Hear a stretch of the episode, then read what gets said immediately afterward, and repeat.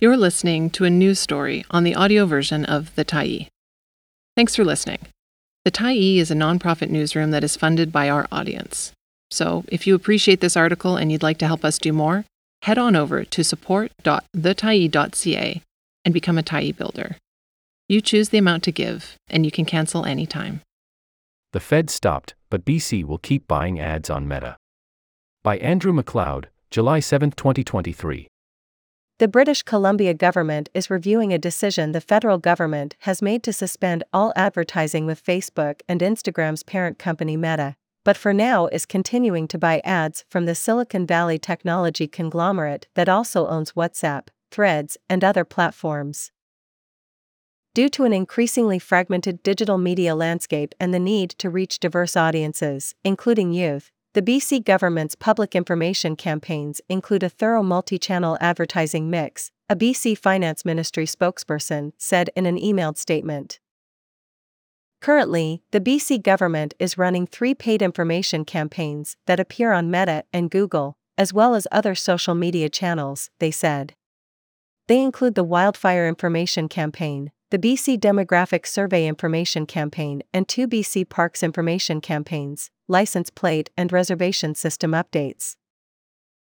On Wednesday this week, the federal government announced it is suspending advertising with Meta as the dispute over Bill C 18, the Online News Act, escalates. In recent years, the government has spent about $10 million a year on advertising from Meta.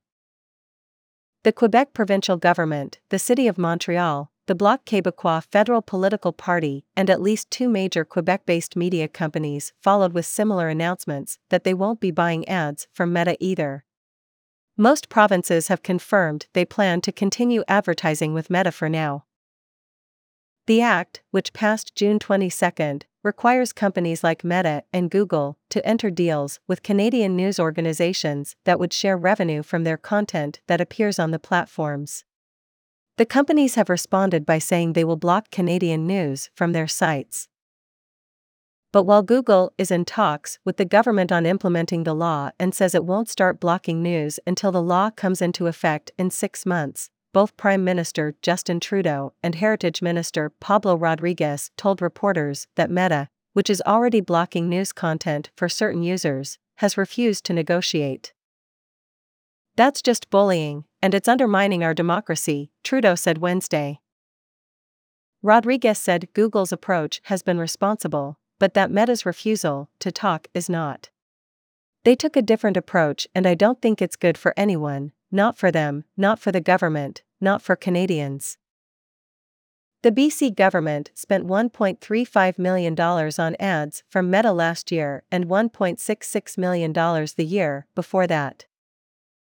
While the province continues to buy ads from Meta, it is reviewing the federal government's decision and is keenly watching developments, a finance ministry spokesperson said. Paid information campaigns are important to support engagement with British Columbians and inform people of critical government programs, services, and policy issues. Both the official opposition BC United and the BC Green Party declined to comment. Thanks for stopping by the Tyee today. Anytime you're in the mood to listen to important stories written well, we'll be here. And if you'd like to keep independent media going strong, head over to thetyee.ca and click on the Support Us button to pitch in. Finally, big, big thank you to all of our Tyee builders who made this story possible.